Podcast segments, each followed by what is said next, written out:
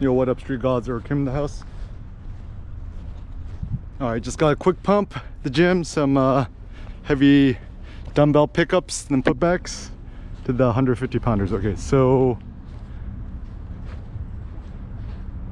I had some thoughts like call it call it weight lifting, not weight pressing or weight pushing.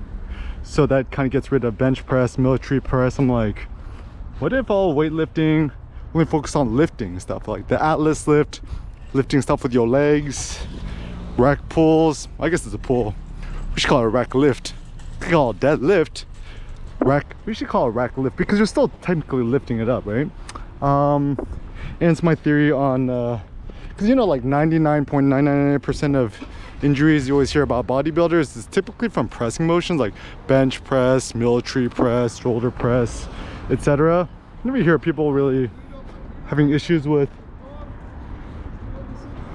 other stuff. But anyways, so my theory on uh, how to be a more productive weightlifter or how to be more productive at the gym, not to waste too much time, is essentially to uh, whenever you go to the gym, just focus on one lift.